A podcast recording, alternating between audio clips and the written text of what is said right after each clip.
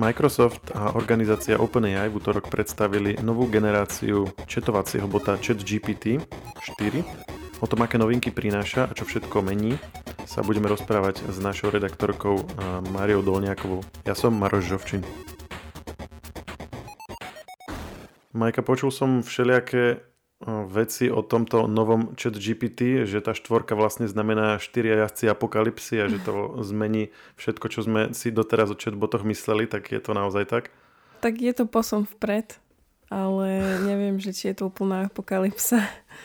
To môžeme nechať na nejakých spisovateľov, ktorí robia nejaké fanfiction a môžu napísať o GPT-4. Je to úplne, že radikálna zmena alebo skôr zlepšenie tých doterajších vlastností? Podľa mňa ide o také pokročilejšie zlepšenie a zároveň vidno, že tí tvorcovia alebo vývojári um, hľadajú nejaké spôsoby, ako to ešte viac nejak vylepšiť alebo ako viac um, um, tých druhov médií aplikovať do uh, GPT-4. Dobre, tak poďme si povedať konkrétne, aké novinky pribudli do štvrtej verzie. Vo všeobecnosti má byť novinka bezpečnejšia, pestrejšia, má zvládať aj zložitejšie otázky, má byť kreatívnejšia a má mať aj pokročilejšie schopnosti uvažovania v porovnaní teda s predchodcom. Pokiaľ ide ale o tú bezpečnosť, tak, tak tí tvorcovia hovoria, že, je to, že GPT-4 je síce spoľahlivejší, ale nie je úplne, um, akoby nemôžeme sa na ňo my úplne spoliehať. Áno, oni to tam ukázali v tej uh, prezentácii Microsoftu, že tam je o neviem presne koľko, desiatok percent menšia šanca, že ponúkne nesprávnu informáciu alebo de- nejakú dezinterpretáciu.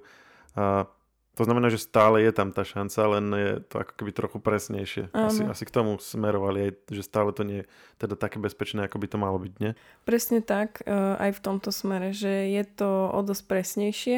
Zároveň tá bezpečnosť sa netýka len toho, že či nám ponúkne správne alebo nejaké vykonštruované informácie, ale um, táto umelá inteligencia má aj nejaké sklony k takým halucináciám, ktoré sa prejavujú tak, že umelá inteligencia si vymýšľa nejaké fakty, robí chyby v uvažovaní a potom je tá celá konverzácia taká zvláštna. Na toto upozorňujú, že je to stále prítomné, ale v oveľa menšej miere ako pre predchodcovi. Okrem toho je takou veľkou novinkou to, že um, GPT-4 vie už aj pracovať s obrázkami. A čo je úplne fascinujúce, že on im úplne vie porozumieť. Nevie ich síce generovať, ale vie s nimi pracovať. Napríklad, um, keď mu ukážeš fotografiu nejakých, ne, nejaké, niečo vtipné, nejaký vtipný obrázok, tak uh, on ti vysvetlí, prečo je vtipný, čo je úplne zvláštne, teda zaujímavé. Oni tam, myslím, ukázali ten uh, iPhone uh, starým konektorom, nie? Namiesto Lightningu mal taký ten, čo sa používal na staré monitory. Presne, presne tak. A opýtali sa, že, pre, že čo je na tomto obrázku vtipné, alebo tak? A on, že vysvetlil vlastne celú tú pointu. A oni sa ešte aj opýtali, že čo je na tom obrázku, čo sa tam nachádza a ten systém to správne popísal, že čo sa na ňom nachádza. Takže a ďalšia vec je, že mu odfotíš napríklad um, chladničku, čo máš v nej a on ti napíše nejaký recept, ktorý by si mohol z tých surovín uh, vytvoriť. Hej. Takže uh, je to zaujímavé. A mňa najviac asi zaujalo, ako, nakresli, ako ukázali ten nákres web stránky na tom, čo to bolo, na, na tej servítke, nie? že len taký akože náčrt, že, že takúto, takýto web by som chcel a ono to vlastne interpretovalo mm-hmm. do skutočného HTML kódu a CSS kódu a vlastne vytvorilo podľa toho web, to bolo úplne šialené. Áno, uh, tiež akoby dokáže alebo ovláda viaceré programovacie jazyky než, než doteraz. To som si úplne predstavoval, že by si vlastne sa opýtala napríklad Mid Journey, čo už sme aj skúšali, že, že vytvor mi návrh povedzme nejakej parádnej apky na nejaký mm-hmm účel, ja neviem, na, na rejtovanie knížiek alebo niečo, alebo nejaký parádny web a vlastne potom ten vygenerovaný obrázok dáš do chat GPT 4 a on ti to preklopí priamo do HTML kódu a ty to už len nahodíš na web a vlastne preskočila si aj dizajnera, aj ano. kódera. On ti to, on ti to celé sfunkční. Strašné. Hej, alebo ti, alebo ti to spraví ako vlastne kód do apky, predajme tomu smartfón alebo niečo. Áno, ale stále treba myslieť na to, že ty musíš byť aj skúsený um, programátor, aby si to vedel odkontrolovať, či je to v poriadku a podobne. Áno. a vôbec využiť, hej, že, že čo vlastne s tým kódom máš robiť. No. Áno, je to výrazná pomoc uh, podľa mňa pre takéto zamestnanie, ako sú programátori, ale um, však oni sami vedia, že to treba overovať. To je podobné, ako keď, sme sa, keď som písala taký článok, že ako môže chat GPT um, využiť študent alebo žiak a tiež akoby je tam veľa rôznych uh, spôsobov, ako môže pomôcť táto platforma, ale zároveň stále je to na tom žiakovi alebo študentovi, aby si to odkontroloval, aby to malo hlavu a petu a podobne. A toto tam tiež spomínali v súvislosti so, so študentami, že keď predtým bolo treba do predošlého chat GPT to zadanie nejakým spôsobom prepísať a naformulovať, tak teraz si vlastne len odfotíš zadanie v učebnici a ano. dáš ho ako obrázok tej službe a on ti vlastne rovno ponúkne odpoveď. Že už, už ani len to hlúpe prepisovanie tam nie je. Áno, ale aj keby to bolo treba prepísať, tak to sa dostanem k ďalšej novinke, že um, nový model dokáže čítať, analyzovať aj generovať text, ktorý pozostáva až z 25 tisícov slov, čo je 8 krát viac, než dokázala tá staršia verzia. Takže stačí ale napríklad, že mu aj proste, neviem, skopíruješ nejaký text a on si ho prečíta, keď chceš skrátený text tak, uh, alebo nejaký sumár alebo výcúc, ako sa hovorí, hej, tak uh, ho to požiadaš a máš proste oveľa kratší text, vieš sa v ňom orientovať. 25 tisíc slov, to je vlastne, keď to tak teraz len tak pozerám, uh, že, že, že desiatky stran, vyhodilo mi to 50 stran napríklad pri nejakom pri normálnom riadkovaní. To je pomaly bakalárka, nie? Alebo možno aj diplomovka. Tak je to, je to taká polovica diplomovky a asi celá aj bakalárka. že na, povieš mu, napíš mi bakalárku o indicko-pakistánskom konflikte a, a už len mu da, da, doplňaš mu parametre, že to, to chcem tam toto a nechcem tam toto a párkrát sa aj pomiel, aby to vyzeralo vierohodne. Ale tak ide aj o to, že nech už ide o akúkoľvek záverečnú prácu, tak uh, tam má byť taká tá pridaná hodnota pre svet, alebo ako to povedať, že, že ten uh, študent, alebo teda hej, študent um, tam musí vy, vy nejakú aj svoju vlastnú energiu na to dať, nejaký svoj vlastný prieskum spraviť. Ale však aj v minulom podcaste sme sa bavili, že stále mu to môže uľahčiť kopec veci, ako je úvod. Alebo opačne, že nem, nem, nemusí to písať, ale hej, častokrát sa treba prelúskať e, mnohými štúdiami, ktoré majú podobnú dĺžku, že ty tam vlastne len nahraš potom 30-40 stranovú štúdiu a povie, že vypichni mi 10 dôležitých bodov. Sice štúdie majú abstrakty a tak, ale možno teba zaujíma nejaká konkrétna vec. Uh-huh. A nemusíš potom sa lúskať celým textom. No, to môže byť tiež využitie. Toľko k obrázkom. A ako vlastne si vieme tento chat GPT-4 dnes vyskúšať? On už je voľne prístupný? Tak uh, on je vlastne, uh, vyskúšať si ho môžu len predplatiteľia služby chat GPT+, a stojí, to, to predplatné stojí 20 dolárov, čo je nejakých necelých 19 eur.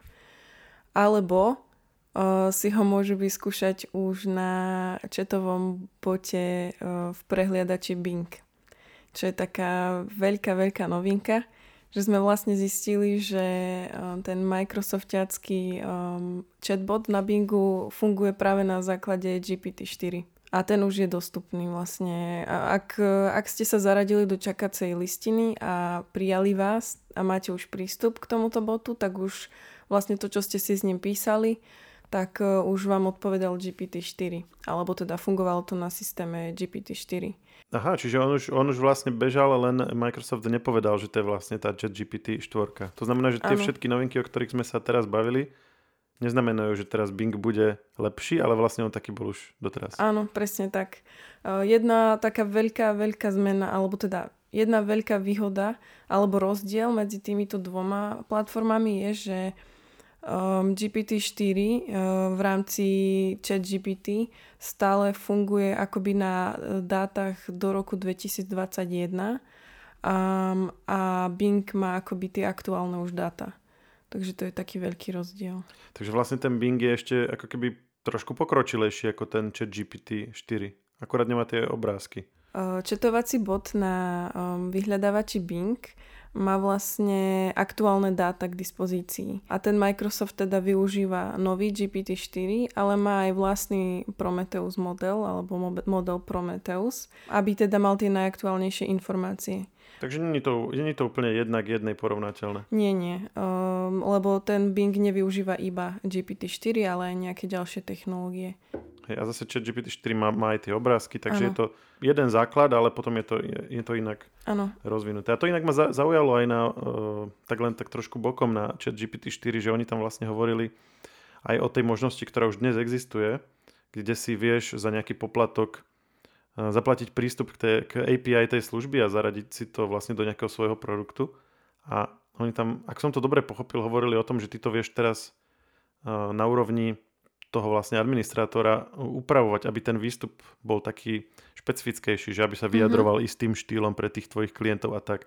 Že vlastne ty to vieš si teraz praviť tak, aby mal nejakú kvázi, že špecifickejšiu, keď to nazvem, že osobnosť, keď vystupuje pod Eh, hlavičkou nejakej tvojej služby alebo tvojho produktu. To je tiež mm-hmm. celkom zaujímavé. Áno, určite. Tebe sa to na prvý pohľad nemusí zdať, že to je vlastne ten istý chatbot, lebo bude rozprávať nejakým iným štýlom. Uh-huh. A možno by som ešte dodala taký, uh, také upresnenie, lebo som si spomenula, že sme to nepovedali, uh, že tie obrázky alebo obrazový vstup ešte nie je k dispozícii pre bežných používateľov a zatiaľ sa iba testuje. Čiže keď máš tú platenú službu, tak uh, obrázky tam ešte fungovať nie, nebudú. ešte nie. Myslím, že to OpenAI uh, testuje v rámci takej apky Be My Eyes, um, ktorá vlastne slúži pre zrakov postihnutých ľudí a v rámci toho ju testujú. Uh-huh. Takže ešte aj tí akoby vývojári tej apky majú k dispozícii uh, tento obrazový vstup, ale bežní používateľia nie. Zaujímavé je tiež, že keď si aj ten platený používateľ, tak uh, ono, myslím, tam máš nejaký denný limit tých requestov a v prípade, že si vyberieš tento chat GPT-4, alebo môžeš si zvoliť, či ho chceš použiť alebo nie, tak ti ho nejak akože, ti rýchlejšie ubúdajú tie, uh, tie limity, čo asi ukazuje na to, že je to skutočne že výrazne výpočtovo náročnejšie oproti tej predošlej 3.5. No, áno. Majka, ďakujem, že si nám to prišla zhrnúť a že sme si o tom mohli pokecať. E, už sa to stáva tradíciou, že kecáme o chat GPT spolu a asi, asi nám to ešte chvíľku vydrží. Vyzerá, že ten postup ide veľmi rýchlo. Že my sme sa pred pár týždňami bavili o tom, že vyšiel nejaký nový chatbot a teraz je vlastne už že, že nová verzia, že, že nové verzie mm. vychádzajú, že, že o roku alebo o dva, nie že, že o mesiac. No. A keď aby sme boli fér, oni hovorili, že na ňom pracovali roky, takže ono asi to, čo sa dostáva medzi ľudí je vždycky s nejakým oneskorením, ale aj tak je to podľa mňa dosť no, jasné. šokujúco rýchle oproti tomu, ako sme zvyknutí na vývoj, ja neviem, operačných systémov alebo nejakých Áno. aplikácií. Veď aj Microsoft stále vydáva nejaké nové aktualizácie toho svojho Bingu, takže vidno, že na tom pracujú neustále.